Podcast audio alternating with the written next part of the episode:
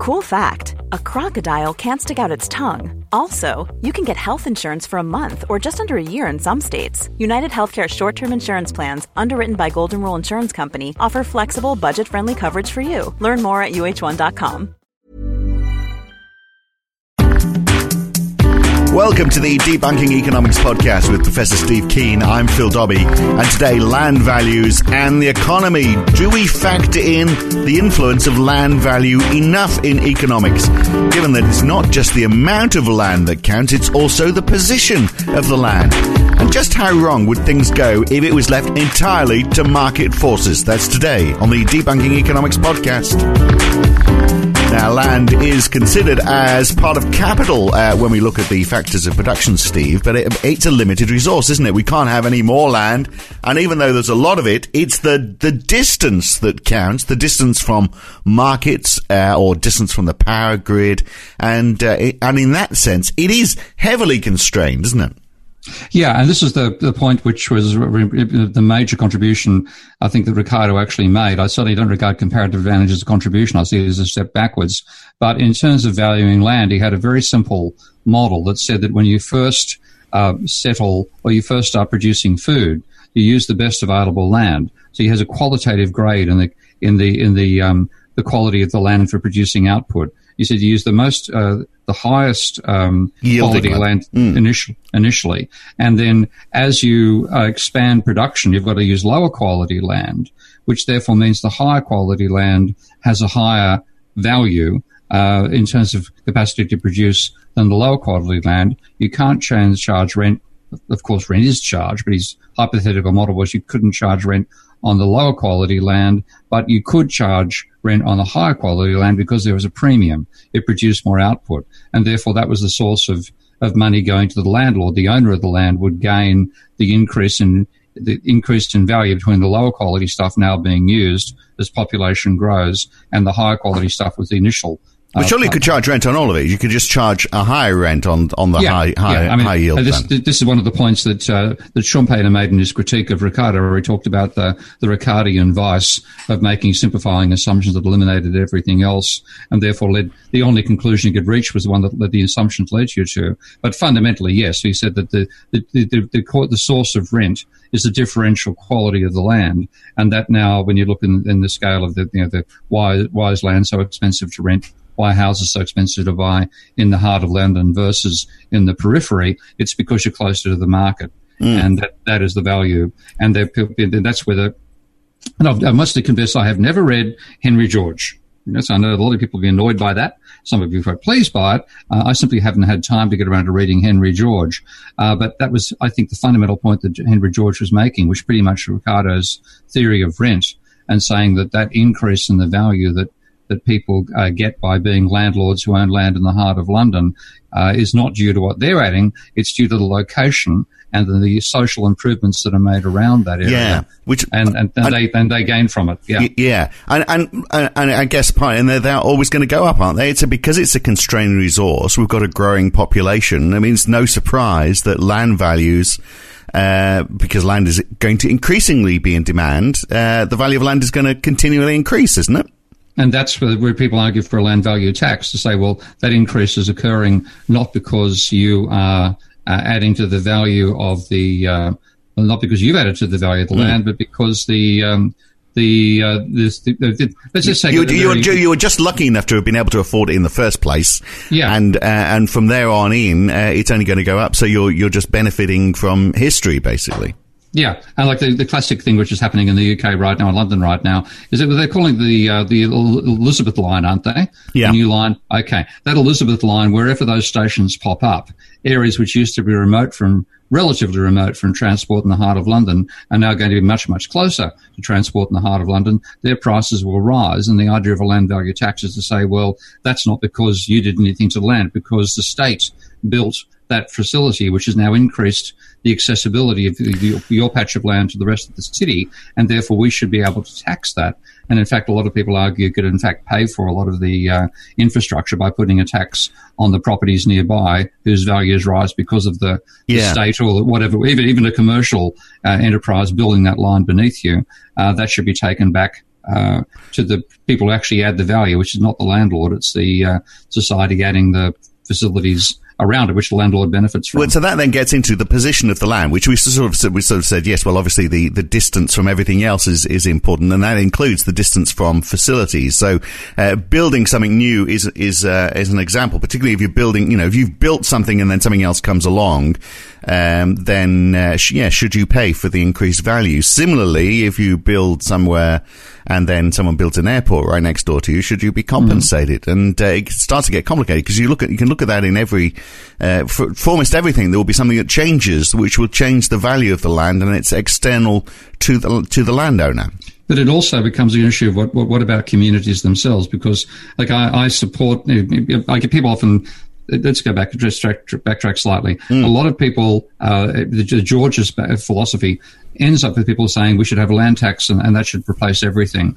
And and effectively what they're saying is including increase, what you say no income tax, um, yeah, yeah, yeah, just yeah. land tax, right? And, and that to me is first of all making a mistake about the f- function of taxation. It's still from the perspective of seeing taxation of financing the spending the government does, which is a, a gold uh, a gold bug model of what money is. You know, money is gold, and uh, you you tax and get some of the gold for the state, and the state can then spend the gold. When the state creates fiat money, it doesn't need that.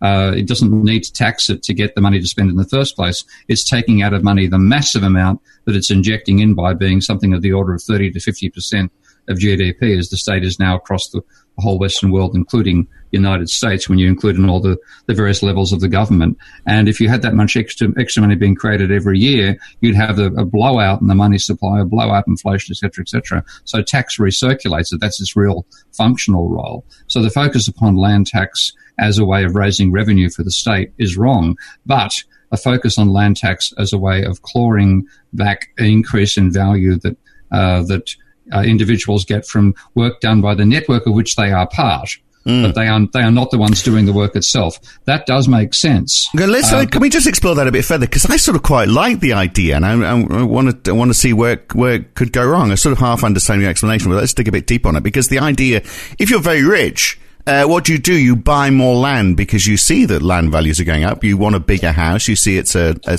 a secure place to put your money. That's obviously why Russian oligarchs are spending it in London. If you had, mm-hmm. a, if you had, if, if the only form of taxation was land tax, then you might get smaller properties. Um, and uh, you know, and probably reduce the uh, the value of land because people don't want so much of it. It becomes a, a less scarce resource, still limited but less scarce. What's wrong with that? If you get taxed, if it was an annual tax, for example, you just got taxed based on the the uh, the, the, value of your land. What what could well, go wrong?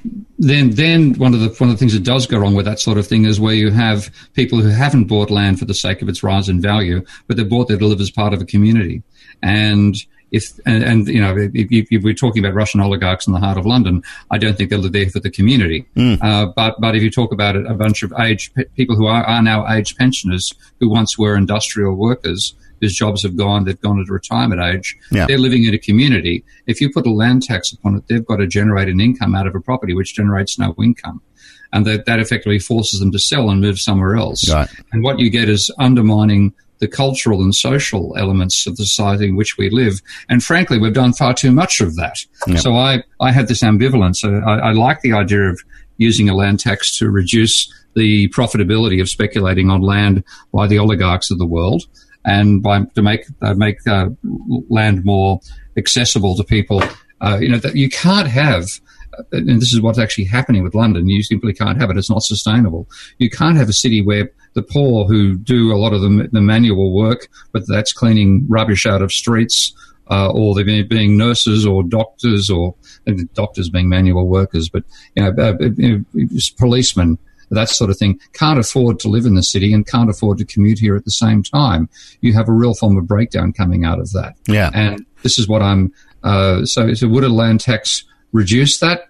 Um, certainly, when you've got a place like London where the, the properties which are going up in the heart of London, which where the most expensive rents are charged and where the most expensive house prices apply.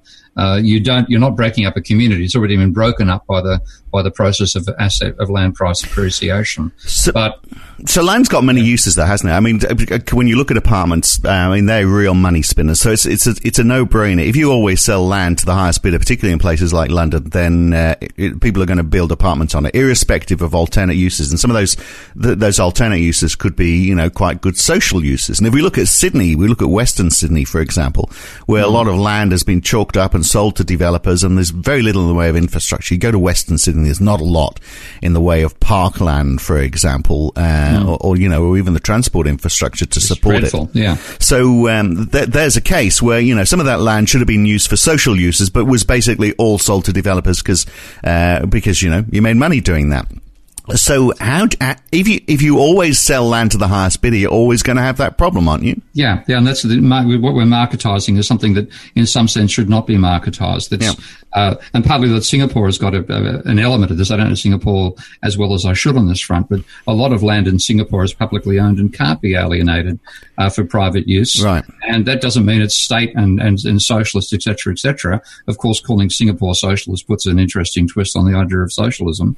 uh, but but it's socially provided. You, you realize that land is not something which it is not a commodity. And this is, this is one of the essential errors of neoclassical economics. It treats everything as a commodity. Now, commodity is, in, in, my definition of a commodity, a commodity is something which is produced using other commodities and is itself used to produce other commodities. Now, land, of course, is needed to produce other commodities, but you can't produce land. Yeah. And that's the flaw in the logic. So when you apply uh, sort of supply and demand, uh, which has got its own flaws anyway, but apply that to something which you can't produce using other commodities, you inherently distort what it's about. And in that sense, saying, well, okay, because land is not a commodity, therefore we should not treat it as being a commodity market. Maybe large swathes of it should be owned for public reasons uh, and things like parks and stuff like that should be created, which we all enjoy. Well, in uh, theory, it is, isn't it? In that, in that, uh, you know, we do in most countries, uh, most developed countries anyway, uh, sort of zone land. So we say, well, this is for residential use, this is for manufacturing, this is for for commercial property. Uh, so that sort of limits, I guess, the, the the value that can be placed on a particular part of land. You know, but then, you, but then you get the people who say, well, the whole problem about the rising house prices is lack of supply, yeah. and lack of supply comes because all this land is regulated. Let's destroy the regulations. Yeah. And uh, well, of course, the uses change over time as well. There's going to be less need for heavy manufacturing land use, and perhaps uh, you know if, if, Amazon continues to have its way, there'll be less uh, less need for commercial land use in city centres as well. So I mean, the, the, the use is going to change. So yes, I mean, you know, old shops probably should become apartment blocks. Yeah, that, that sort of change is, is, a necessary part of an evolving city as it grows in size.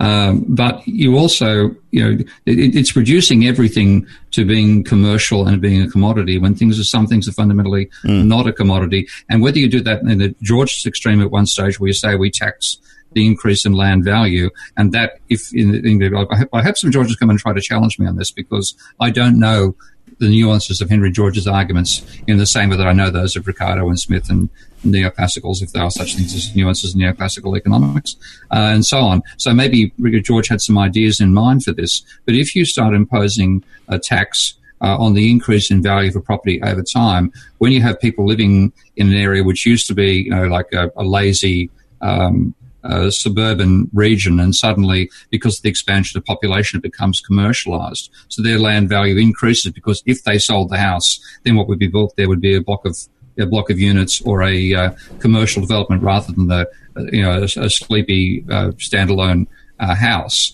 that then forces the communities to break up, mm. and you you do see social damage coming out of this. And ultimately, my my perspective is that economics should be serving society, not vice versa. Yeah, but I mean, but you could you could put measures in place to protect that, couldn't it? Because it, it can create problems as well. If you've got a uh, a little old lady who's lived in the, in the in the family home all her life and she doesn't want to move, and why should she?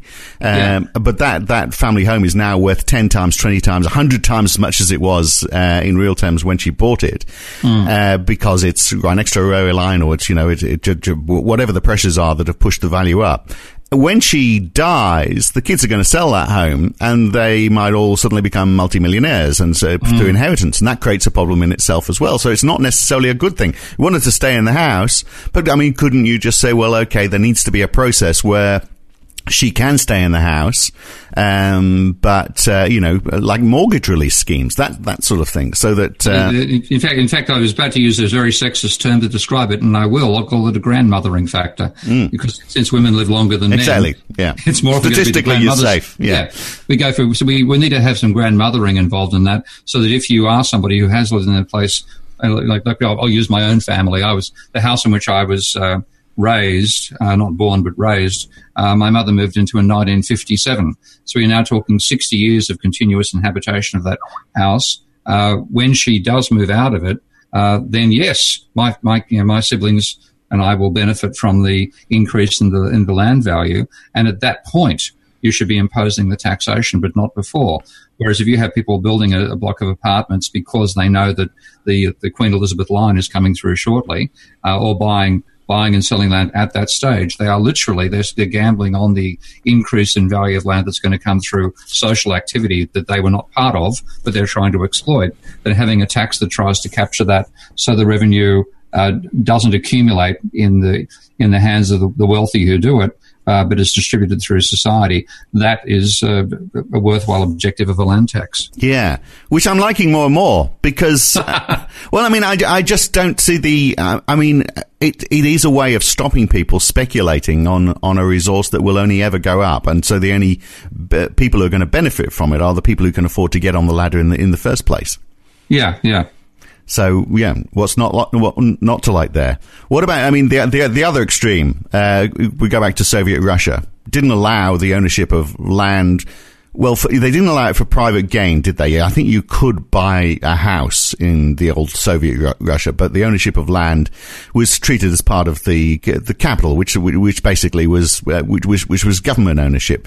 We don't want to go all that way, but is more government ownership of land is that is that part of the the thing here that we need to be looking at? Because of course, governments, local councils are busy trying to sell as much land as they can, and, and central governments to try and uh, create more dollars for their for their budget bottom line. Well, this is also one of the hassles in China, of course. Although the reason uh, that you have a high GDP in China is because of the link between property development and state-owned, uh, local government, state-owned enterprises set up to generate apparent revenue inside the Communist Party. Um, so we, we, we've got distortions in the use of land everywhere, and getting to the stage where we have a sensible balance between land as a place in which people live. And let's go right back to indigenous communities. They have uh, the whole idea of owning land in the first place is alien to uh, a, a, lot of indigenous uh, communities because to them the land owns them, not vice versa. Um, so we, we, have a real struggle to balance this, and whether talking in capitalist or a socialist society, uh, because in that in that fundamental sense, we're applying logic that comes out of a commodity producing system, whether that's the old Soviet one or what we have you know, with market economies today. We're applying a commodity way of thinking to a non-commodity. And I wonder as well whether you know we, we place a short-term value on land as well, and we we have sort of talked about how it changes because uh, of things around it, but also um, you know we might find that suddenly there's, there's uh, valuable minerals that uh, that are underneath our block of flats, and uh, and so that that changes over time as well. But then any if you build that, uh, if you build a, uh, a, a big oil derrick in the centre of London, that's not going to go down too well. So guess that's another reason why we we try and uh, constrain influence. But that raises a couple, that raises a couple of points. I mean, are we placing too short term of value on land? Should we be looking at the its longer term potential? Well, this this is this is the point I wanted to get to, and actually, just recently, I've just actually rewatched uh, in flight uh, the uh, cl- the classic James Cameron movie Avatar, because uh, that actually sets up the whole situation of an indigenous community uh, living in a natural environment above a resource that the capitalist invaders from uh, planet Earth wish to take over. Uh, and get the community out of the way so we can access this uh, extremely valuable mineral. Uh, I'll, leave, I'll, leave, aside the logical idea of a mineral worth $20 million a, a gram uh, being transported through interstellar space, but, but the, um, but the actual idea of we, we treat land as simply part of a production system, mm. and it is not part of a production system. It's part of the ecology. Yeah. And this is this is the damage we're doing now in terms of thinking about this just entirely in terms of economics, which is, again is one of the limitations both of the you know, the the anti-market extreme, which should all be publicly owned, and the market extreme as well. Uh, it's part of the ecology, guys, and we have taken over so much for humanity's use that what's left of the planet to reproduce the ecology uh, is becoming extremely fragile. And uh, recently, one of the benefits of the internet, I know we're talking about the internet shortly, is some of the factoids one learns that one wouldn't find out otherwise necessarily. And one of those factoids I recently saw was that the, the mass of the mammals on the planet uh, 90% of the mass of the mammals on the planet is either humans or animals being bred by humans for their use, whether that's eating them or uh, back in the old days riding them. But literally 90% of the mammal mass of the planet is derived from humanity's needs. Now that's leaving 10% for the planet to regenerate. And that isn't enough. Mm. And, and, and therefore we, we simply say part of the land of the planet has to be there for the planet's for the capacity of the ecology of the planet to reproduce and evolve over time. We've taken so much of that space that we're challenging our own, we will find we're challenging our own capacity to exist on this planet. Yeah. And, and that's, so the, the flaws in the thinking go beyond leaving out the role of land as a non-commodity. It's leaving out the role of land as the basis of the ecology.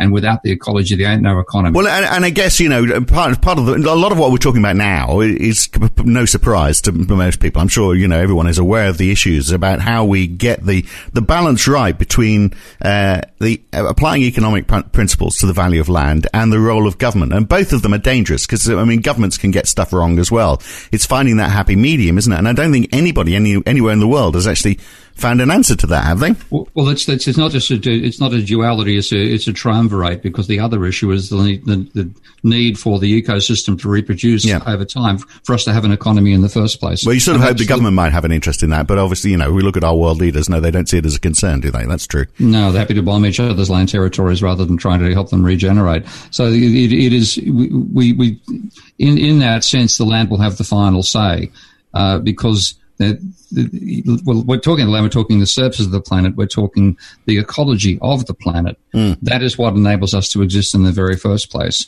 And we have not even integrated that into our thinking. And, and uh, it, it, we wouldn't even be having discussions about about carbon uh, carbon pricing and carbon capture if we hadn't abused the system in the first place. Yeah. So um, I know you're a man who's far too busy to play computer games. I don't. I don't either. But um, I have played uh, years and years ago uh, SimCity, which is actually quite an educational game in that mm. um, uh, you know where you build towns and you you do have to allocate land and you see how that land is uh, is sold and you see uh, the impact it has with pollution and the like. Um, and what tends to happen, because you can play it with multiple players, is what tends to happen, and then you can start trading with neighboring towns and cities.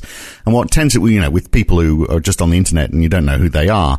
Uh, but mm. what tends to happen is you tend to specialize. So you build a town, you say, well, I'm going to build a heavy manufacturing town, uh, it's going to be polluted to all hell, uh, and uh, you know, and over time it'll change, and I can start to move to uh, biotech and other industries. But initially, it's just making all its money from polluting the planet, and nobody wants to live there because it's polluted and, and nasty. So land mm. uh, housing is very cheap there, and then someone in a neighbouring town says, "Well, okay, well we're going to build a really nice area because we're away from the wind blows in the wrong, you know, in the right direction, so all the pollution goes away from us."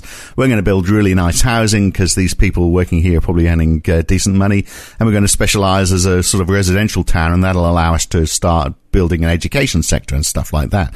So you start to get uh, specialisms developing and um, just, you know, by market forces, by people playing the game. Doesn't tend to happen. Well, it sort of happens in, in, in reality. Um, but is that, I, am just wondering whether, in fact, if, if there's a way that you devolve more uh, responsibility to local authorities in, in more of this decision making and also funding and making sure they're getting the right funding. I know this is a bit of a monologue, but I'll come back to you so you can give your observation. I was talking to somebody a long time ago and saying the big problem with um, immigration in countries is that the local authorities who bear the cost of the immigration don't see the see the benefits of them. Mm. So therefore, you know, financially, so therefore they're always against having more migrants into their town. Whereas if, for example, you had a higher level of uh, of land tax, for example, getting back to that one, um, mm. uh, that didn't go to central government, went to local authorities, then they might be more open to having more people because it would enable them to provide more facilities. So, I'm just wondering whether you know more more localization is part of the answer. I think partly more localization is, but the other issue is that you you don't get rewarded for reserving part of the land for uses other than part of commerce. Mm. And like the just one event I'm I'm well aware of because some friends of mine were actually working in the responsible government department. And this is when Rafael Correa was president of Ecuador. Uh, there was a discovery of a large oil deposit beneath a section of the Amazon that's in Ecuador that was un, unmined. And there was a very substantial deposit, and one of one of Correa's principles was to restore the ecology rather than damage it. So he actually said, "Look, we we will not mine this uh, uh, this resource uh, if we get paid to preserve this part of the forest by the rest of the planet, because we'd ra- we'd rather leave it pristine, but we need the revenue." And so we have this choice. Either we get revenue from other people for not exploiting the oil or we exploit the oil. And he, he spent quite some time trying to find a means, you know, in terms of people looking for carbon sequestration and carbon offsets and all these sorts of ideas. You, if that had actually worked, then he would have been able to effectively get carbon offsets for not, for keeping the forest and not you know, demolishing the forest, reducing the capacity of the planet to absorb carbon dioxide, and then pulling more fossilized oil, uh, fossilized plants out of the ground and, and animals and fossilized animals as well, which is where oil apparently comes from, mm. and, and burning it and adding more carbon to the atmosphere. He couldn't get it, so they, they finally gave us, we, we reluctantly are going to have to mine this oil. Now, so we, we don't. Which I find any- surprising. I would have thought all the oil producing nations in the world would say yes. Well, we'll we'll, we'll pay uh, good money to constrain the market, so you know we don't have a new player adding to supply. That's a good point. That, that, that of course that would have been seen as a constraint of uh, anti-competitive constraint. Well, hello, OPEC. it's all about yes, constraint but, of trade. But, but, but, but, we have an ideology that says we should have a more, more expansive trade. Mm. And uh, that would be fine if the elephants and lions and tigers actually had money and could pay for maintaining their environment. But of course they don't. So what we get is an encroaching of the commercial system across the surface of the planet. And when it gets to 100%, we die. Now this, this is the, this is the dilemma we've got ourselves in by ignoring the ecological role of land. So even, even you know, giving the, the Georgists credit for talking about capturing part of the margin increase, even talking about the need to maintain communities. It's all had a human focus on it as if we're the only ones on the planet and we could survive we were the only ones on the planet. We aren't and we can't. And that's what we, we, we haven't yet to work out a, a, proper role for land in that sense that it's we're talking about the ecology. Well, there's only mining the ecology, and there's only two options, isn't there? So I mean, from that ecology argument, but also just the, you know, stopping also that the, the, the fact that land is increasing in value and it's going into the hands of fewer and fewer people. You know, we're getting back to the days where we've got uh, landowners and the rest of us are just serfs. Uh, we might as well, uh, you know, uh, give ourselves to domestic service right now and uh, live underneath their very large houses. I mean, just, just because they're sort of almost the direction we're heading. So there's only two ways you can solve that. One is that the government makes a call on everything, and you sort of like say, well, right, we're, we're going to own all the land from now on, and we're going to determine how it's used, which of course is not possible. Or it's through some form of um, taxation to to solve the problem. It can only be those two alternatives, can't it? ultimately it has to be a collective decision not to use part of the land. I mean, I, well, that's I, never I, I, can, with that tax, see, that's never going to happen.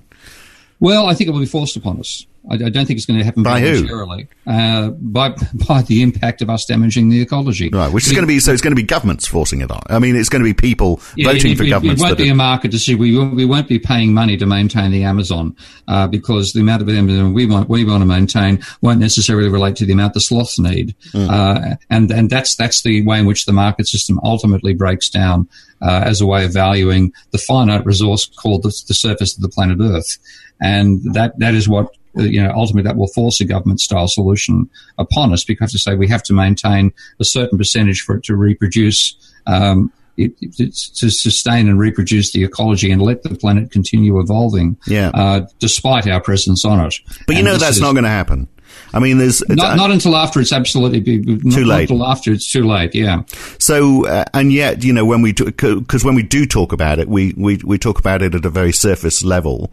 Uh, we talk about you know you know giving money for um, for ecological causes. No one really as far as I can see, is really trying to tackle uh, what's the economic solution? How do we develop a system that's going to uh, enable uh, sustainability? Those two issues, sustainability, but also making land uh, affordable to everybody, getting back you know, to the more local this, housing issue. And this is partly what I'm trying to do with developing my Minsky software over time is get to the stage where we can do combined ecological and economic modeling, which was where the original limits to growth study came from, but yeah. make, make it much more sophisticated because we have to say, okay, in terms of what scientists know about the proportion of the planet needed to enable ecologies to reproduce and to change and evolve over time, what proportion has to be reserved for non-human, non-market work? And we'd be talking as, given the scale of our presence on the planet, we'd be talking a substantial part of it that has to be given back to nature not to be used uh, for commercial, not to be used for residential, and so on.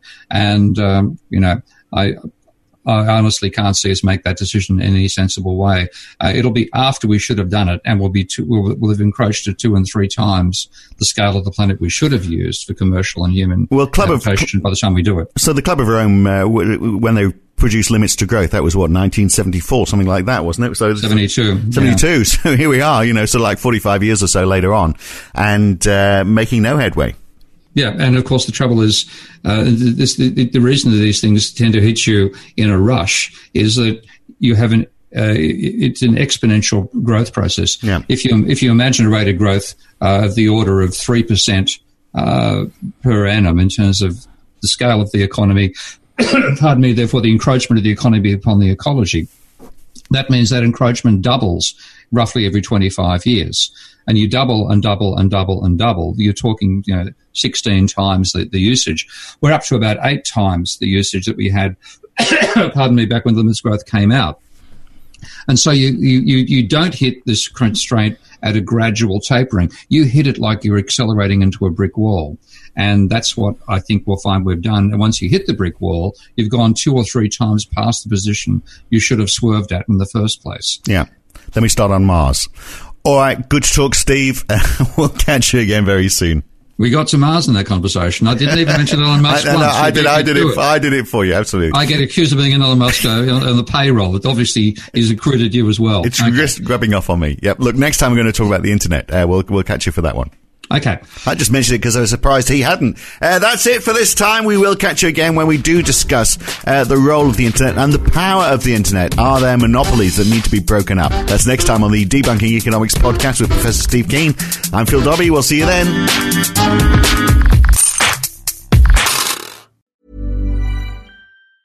Even when we're on a budget, we still deserve nice things. Quince is a place to scoop up stunning high end goods for 50 to 80% less than similar brands. They have buttery soft cashmere sweaters starting at $50, luxurious Italian leather bags, and so much more.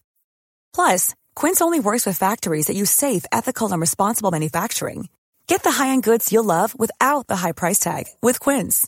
Go to quince.com/style for free shipping and 365-day returns. If you've enjoyed listening to Debunking Economics, uh, even if you haven't, you might also enjoy the Y Curve. Each week, Roger Hearing and I talk to a guest about a topic that is very much in the news that week. It's lively, it's fun, it's informative. What more could you want? So search the Y Curve in your favorite podcast app or go to ycurve.com to listen.